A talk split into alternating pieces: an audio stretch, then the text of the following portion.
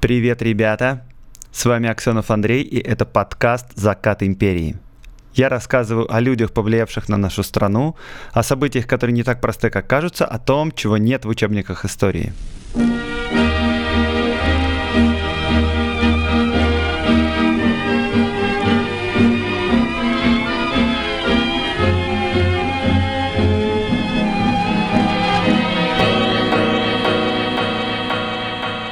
Сегодняшний эпизод очень милый, и герои у него просто классные. И на фоне всяких безумств, трэша, угара, панк-рока, э, психопатов и фриков, про которых я обычно рассказываю, э, нельзя не испытывать симпатии к сегодняшним героям. Но перед тем, как перейти к рассказу, хочу добавить немножко соли в ложку меда. Дело в том, что второй сезон, который вы имеете удовольствие сейчас слушать, будет короче, чем первый, в нем будет всего лишь десять эпизодов. Ну и стрим в конце. И поэтому, как вы понимаете, уже не за горами конец. И я очень жду разных ваших вопросов, предложений, комментариев, факт-чекингов и всего того, что можно обсудить в конце сезона на стриме. Если вам что-то непонятно или вам что-то хочется узнать поподробнее, заходите в наш чатик в Телеграме, заходите во ВКонтакте, заходите в Facebook, пишите разные отзывы в YouTube и на Apple подкастах, и везде. Все это я соберу, и все это обязательно обсудим в самом конце. И спасибо всем тем, кто ставит лайки, репостит, а также отдельное спасибо патронам. Главный герой сегодняшнего эпизода – музыкант, футурист, прекрасный мужчина, председатель земного шара Артур Винсент Перси Биши Хосе Мария Лурье. Артур Лурье, которого на самом деле звали Наум Израилевич Лурья, родился в местечке Пропоиск Могилевской губернии. Как видно из имени, он без восторга относился к этому факту своей биографии, и поэтому и имя изменил попозже, и место рождения. Всем говорил, что он из Петербурга. Если внимательно изучить жизнь Артура Лурье, то он не может, мне кажется, не вызывать симпатии. Его любили все. И Блок, и Маяковский, и Малевич, и Ахматова. Он выглядит прекрасно, хорошо одевается. Рассказывать про него одно удовольствие, правда. Итак, кто же он такой и чем он интересен? Артур Лурье – это музыкант, авангардист. Он обогнал свое время. Он занимался такими вещами, которыми другие музыканты за рубежом и в России начали заниматься намного позже. И это вообще первый выпуск эпизода моего подкаста про музыканта и про музыку. Всю музыку, которую вы будете слушать на фоне, это музыка Артура Лурье. К сожалению, умер он в абсолютной безвестности, и наследие его не было известно почти до самого конца двадцатого века. Но обо всем я расскажу по порядочку. Итак, Артур Лурье закончил коммерческое училище в Одессе, а по окончании в девятьсот девятом году он поступил в Петербургскую консерваторию. Меня тут, кстати, на днях упрекнули, что в этом сезоне у меня что-то часто заходит разговор о евреях. И вот, Надька, очередной еврей. Я, честно говоря, даже не нашелся, что ответить на такую претензию, остался в недоумении. Ну, вообще, в Российской империи тогда было много евреев. Их тогда жило пять процентов от всего населения, это больше, например, белорусов. И вот, кстати, интересный факт. Лурье поступил в консерваторию. Как вы думаете, какой процент евреев учился в консерватории? Вот прямо передо мной лежит листок, список учащихся в Санкт-Петербургской консерватории по классу скрипки и виолончели за тысяча девятьсот седьмой — тысяча девятьсот восьмой год. И там из пятидесяти трёх учеников около сорока пяти явно еврейские фамилии и имена. Как же так вышло? Неужели среди русских э, и среди других населяющих Российскую империю народностей э, не было настолько талантливых музыкантов? Тут нужно сказать пару фактов. Э, евреи в Российской империи имели квоты на поступление в высшие учебные заведения, а высшее образование давало еврею право жить вне черты оседлости, например, в столицах. Консерватория давала такое высшее образование, но при этом в консерватории не было квот. И туда поступали все согласно своему таланту. С другой стороны, русские дворяне, например, не особенно понимали, зачем им стоит поступать в консерваторию, потому что карьера музыканта, не сказать, что особенно престижна или дает много денег или еще что-то в этом роде. А вот для евреев из местечка это был реальный шанс выбиться в люди. И, например, в Одессе существовали целые фабрики по подготовке еврейских детей в музыкальные консерватории. Они оттачивали там мастерство с пяти-шести лет. И поэтому среди огромного количества суперподготовленных еврейских мальчиков, играющих на скрипочке, можно было найти тридцать, сорок, пятьдесят прям-таки выдающихся скрипачей, которые поступают в консерваторию. В общем, в таких условиях неудивительно, что в консерватории был такой процент евреев. И Лурье один из них. Но помимо этого, с тысяча девятьсот десятых годов Лурье становится вольнослушателем философского факультета Петербургского университета и посещает частные уроки по теории композиции у известного композитора Глазунова. Глазунов появлялся в моем подкасте в прошлом сезоне. Это один из тех композиторов, который писал музыку для балетов Иды Рубинштейн. Если вы не слушали, послушайте. Это эпизод секс-символ эпохи модерна. По отзывам, это один из лучших эпизодов прошлого сезона. Но молодой человек Артур Лурье увлекается современными формами и современной музыкой. И по мнению заслуженных композиторов, это что-то непонятное. По мнению Глазунова, музыкальные опыты Лурье какие-то чересчур экстравагантные. И как-то Глазунов говорит своему ученику: «Наверное, я не дорос до ваших сочинений». А Артур ему отвечает: «Наверное, не доросли». Короче говоря, в результате консерваторию Лурье не закончил из-за неприятия принципов школы Римского-Корсакова. Он авангардист, он хочет нести новую музыку. В тысяча девятьсот тринадцатом году он завершил обучение по классу теории композиции у Глазунова, но последний экзамен не сдает и диплом не получает. Артур, похоже, считает, что классическое душное музыкальное образование не отвечает требованиям современности.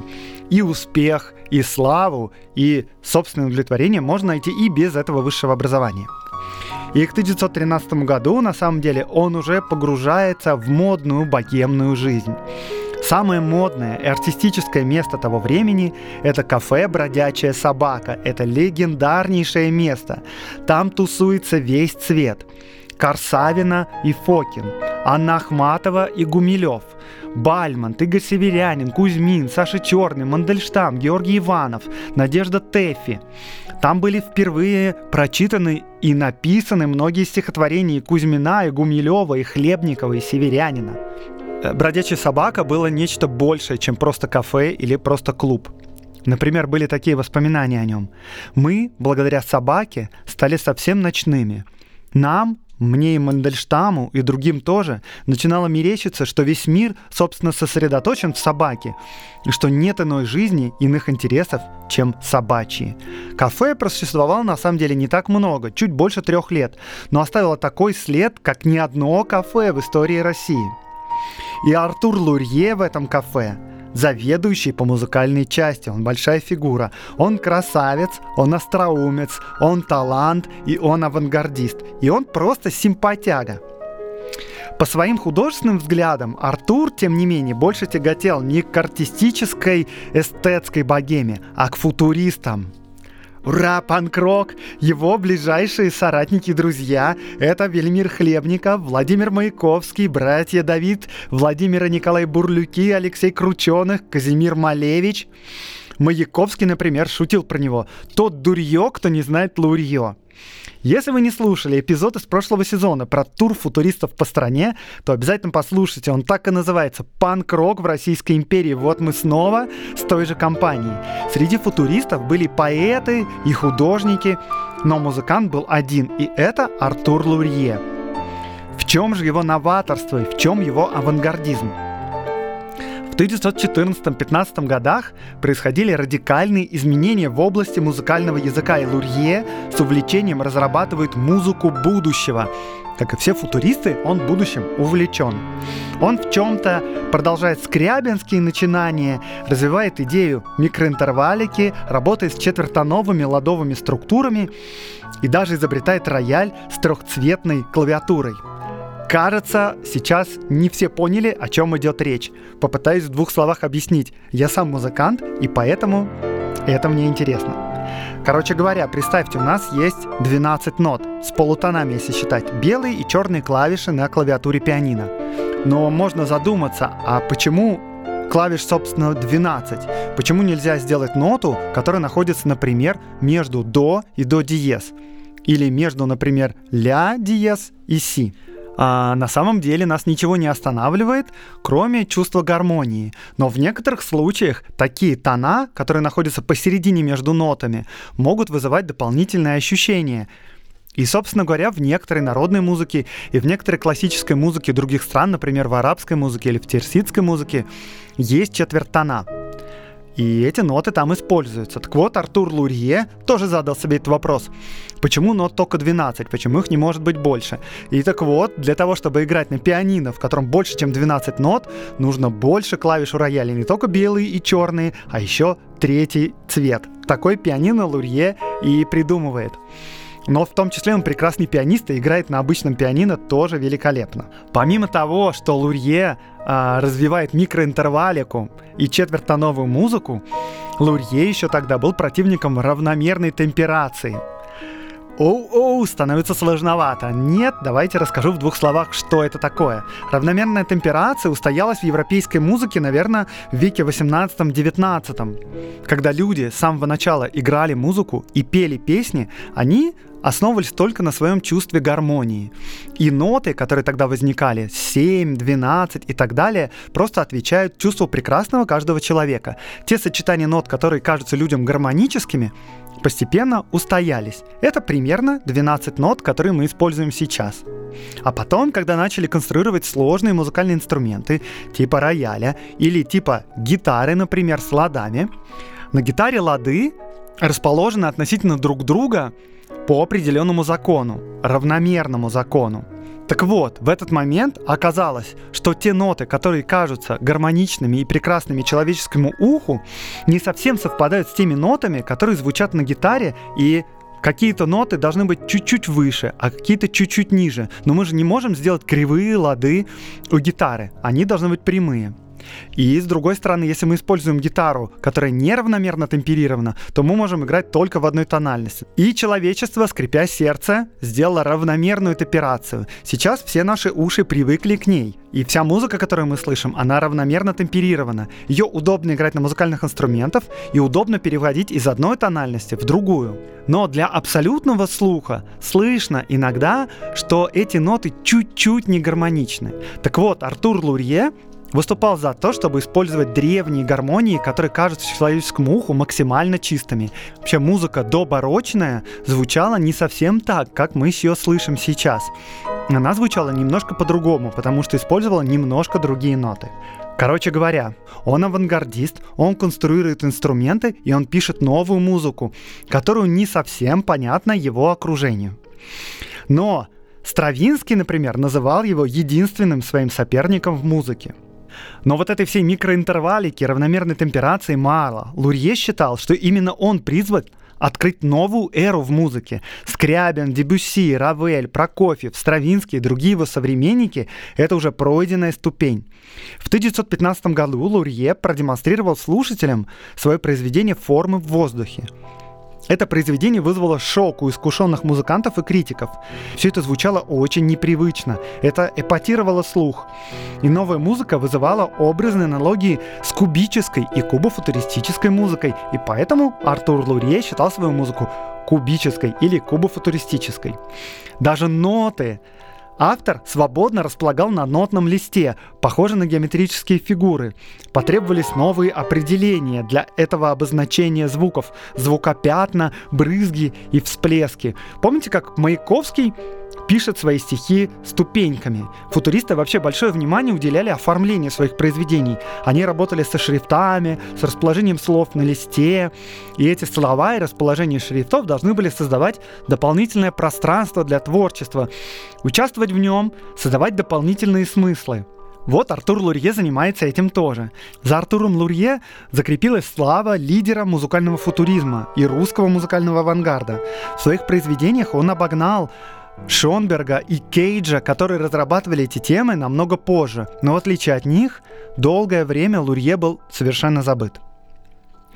Но потом, после того, как эта додекафония и микроинтервалик ему не отскучили, он пошел совершенно в другом направлении. Его глубоко почитаемый учитель Бузони как-то сказал, что ни одно художественное решение не должно повторяться, и Лурье всегда придерживался этого правила.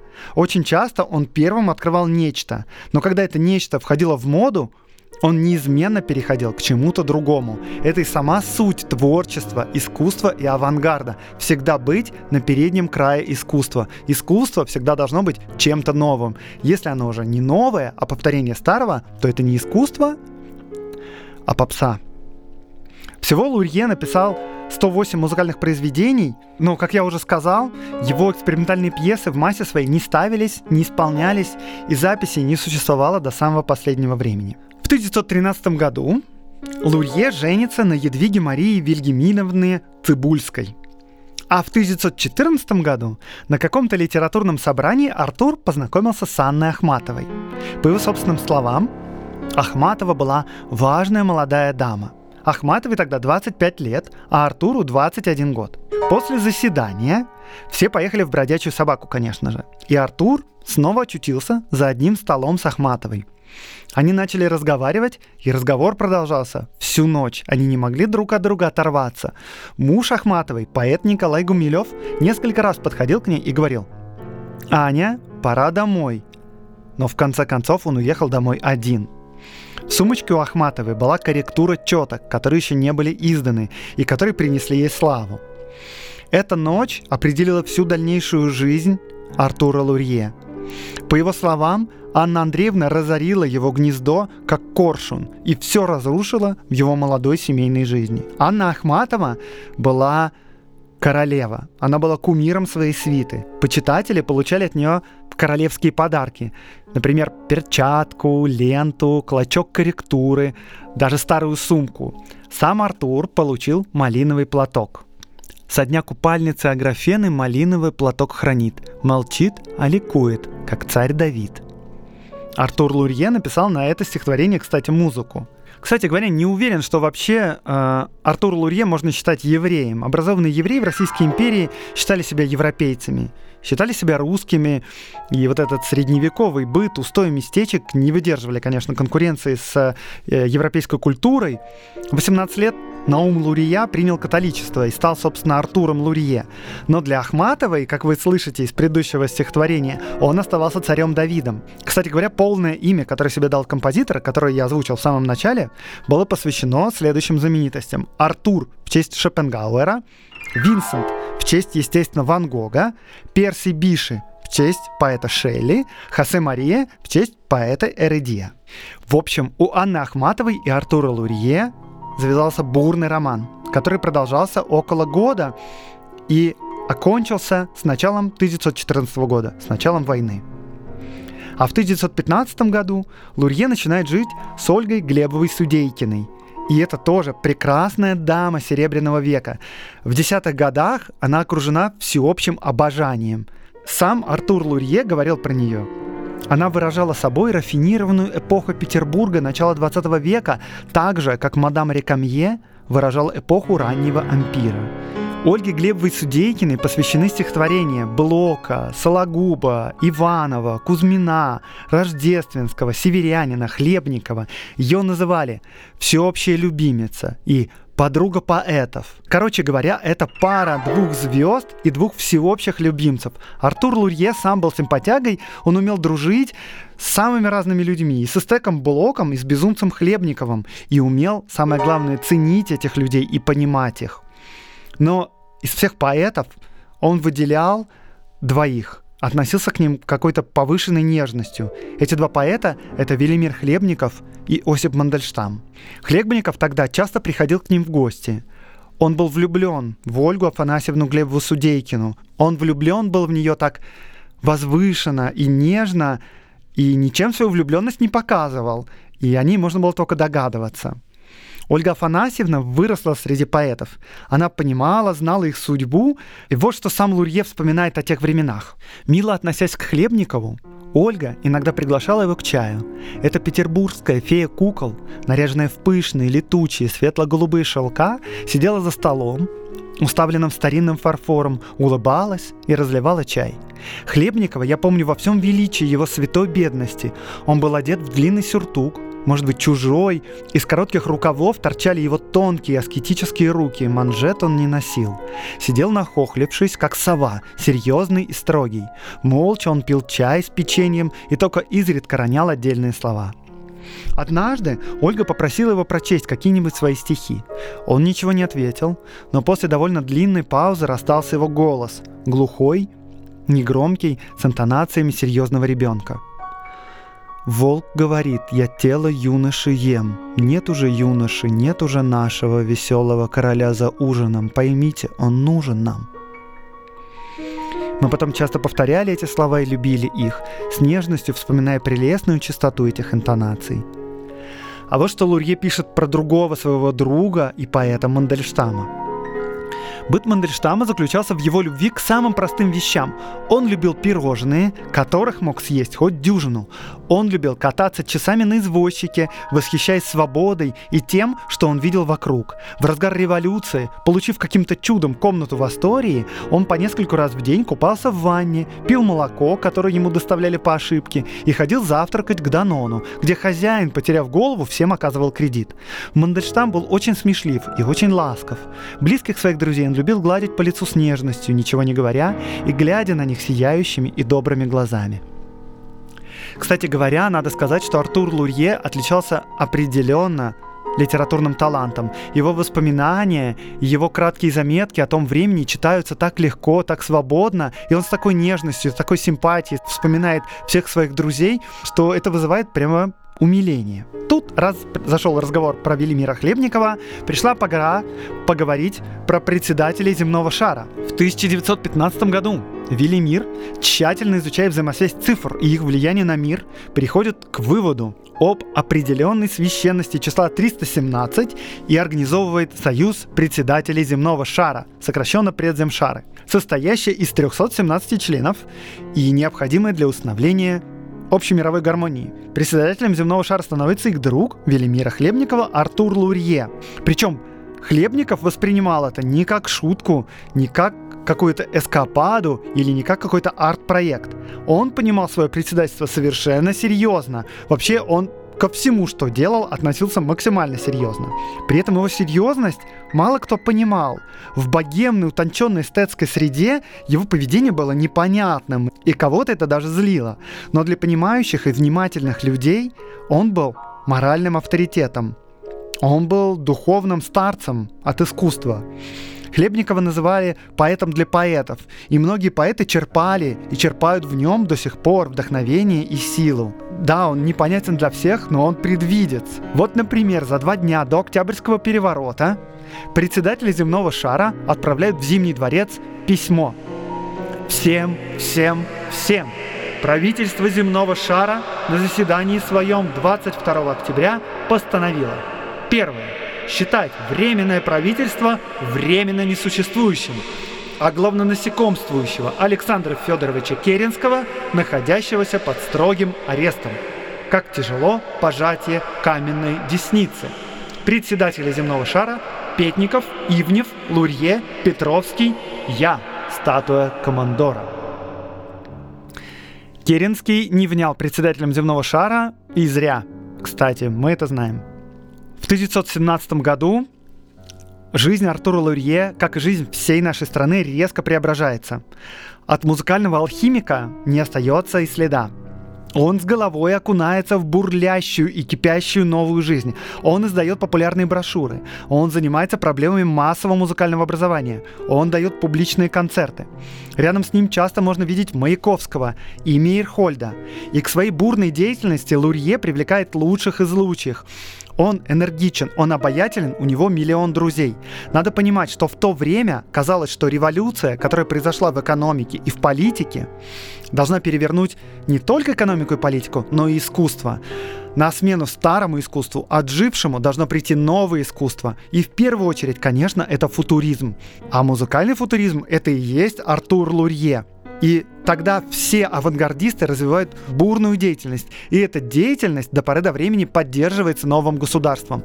Нарком просвещения Луначарский тоже считает, что новому государству нужно новое искусство.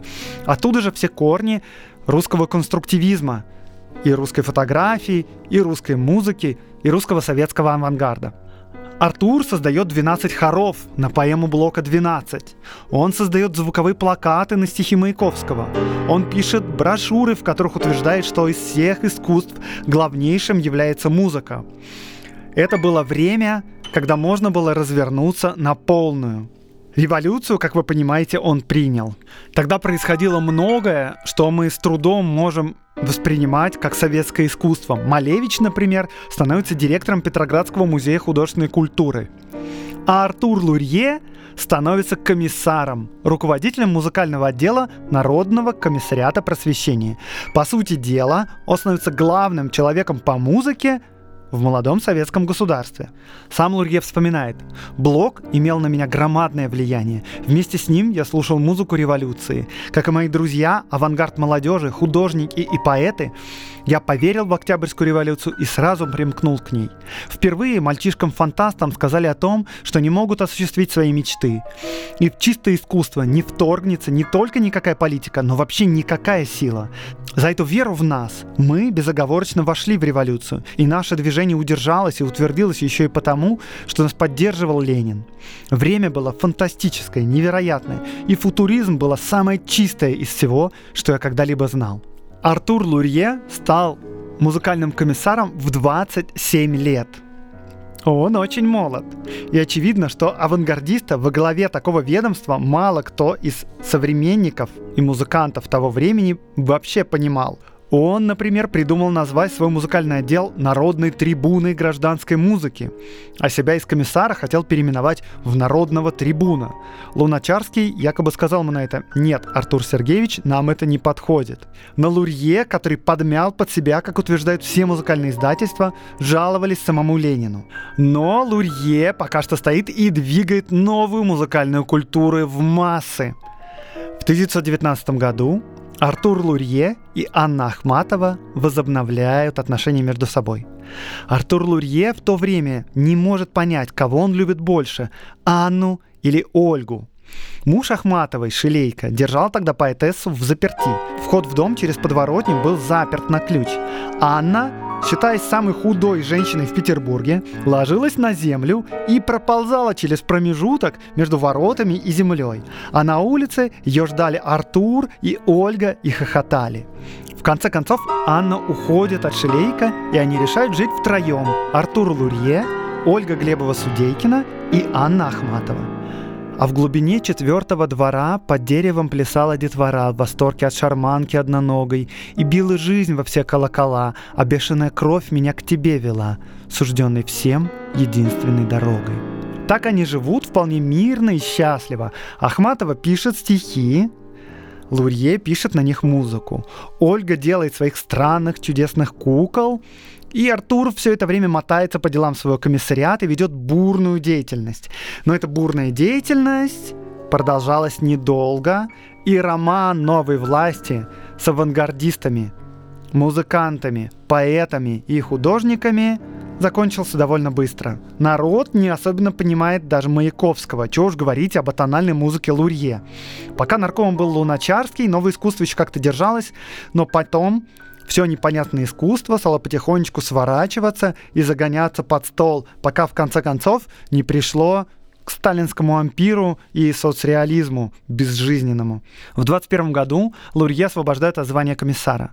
В том же году Лурье выступает с докладом на одном из заседаний Вольной философской ассоциации и заявляет: «В Советской России люди, занимающиеся искусством, принадлежат государству, принадлежат как предмет, как вещь, а не часть государственного инвентаря. Ценою обращения в инструмент, служащий для цели не ими намечаемой, музыканты получают право деятельности. Те, кто не стали вещью, не нужны и вредны. Какая еще свобода творчества? Пустые сентиментальные слова». Он решает уехать из России и уговаривает своих любимых женщин уезжать вместе с ним. После освобождения должности в двадцать втором году Лурье организовывает себе командировку в Берлин, а Ольга и Анна продолжают жить вдвоем на квартире у Ольги. В тысяча девятьсот двадцать четвёртом году Артур перебрался в Париж, где получил работу музыкального аранжировщика и стал домашним секретарем Игоря Стравинского. И в этом году он с помощью Стравинского под предлогом организации выставки кукол приглашает Ольгу Судейкину. А Анна Ахматова остается в России и не уезжает, несмотря на все уговоры Артура Лурье. Артур написал ей семнадцать писем, и ни на одно из них Анна Ахматова не ответила. В тысяча девятьсот шестьдесят третьем году Он пишет Анне Ахматовой письмо из Соединенных Штатов. «Моя дорогая Аннушка, недавно я где-то прочел о том, что когда Данунцио и Дузе встретились после двадцати лет разлуки, они оба стали перед друг другом на колени и заплакали. А что я могу тебе сказать? Моя слава тоже двадцать лет лежит в канаве. То есть с тех пор, как я приехал в эту страну. Вначале были моменты блестящего, большого успеха, но здешние музыканты приняли все меры, чтобы я не мог утвердиться. Написал я громадную оперу «Араб Петра Великого» и посвятил ее памяти алтарей и очагов. Это памятник русской культуре, русскому народу и русской истории. Вот уже два года, как я безуспешно стараюсь пронести ее на сцену. Здесь никому ничего не нужно, и путь для иностранцев закрыт. Все это ты предвидела уже сорок лет назад. Полынью пахнет хлеб чужой. А вообще живу в полной пустоте, как тень. Все твои фотографии глядят на меня весь день. Обнимаю и целую тебя нежно. Береги себя, жду от тебя вестей. Я гашу те заветные свечи, мой окончен волшебный вечер, палачи, самозванцы, предтечи и, увы, прокурорские речи. Все уходит, мне снишься ты, доплясавший свое пред ковчегом, за дождем, за ветром, за снегом, тень твоя над бессмертным брегом, голос твой из недр темноты. И по имени, как неустанно, вслух зовешь меня снова. Анна, говоришь мне, как прежде, ты». Анна Ахматова и Артур Лурье умерли в один год, в тысяча девятьсот шестьдесят шестом году. В тысяча девятьсот девяносто первом году выдающийся скрипач Гидон Кремер открыл для себя и влюбился в музыку Артура Лурье. Он посчитал его гениальным. Он увидел, что он был предтечей музыки, которую дальше разрабатывали и Кейдж, и Шонберг. Он сумел привлечь внимание музыки к столетнему юбилею композитора. В США был снят документальный фильм о Лурье «В поисках утраченного Орфея». Были исполнены и записаны на концертах в Петербурге, Кёльне и Бостоне его ранее никогда не публиковавшиеся произведения. В Кёльне также состоялась премьера оперы «Араб Петра Великого» в полном концертном исполнении.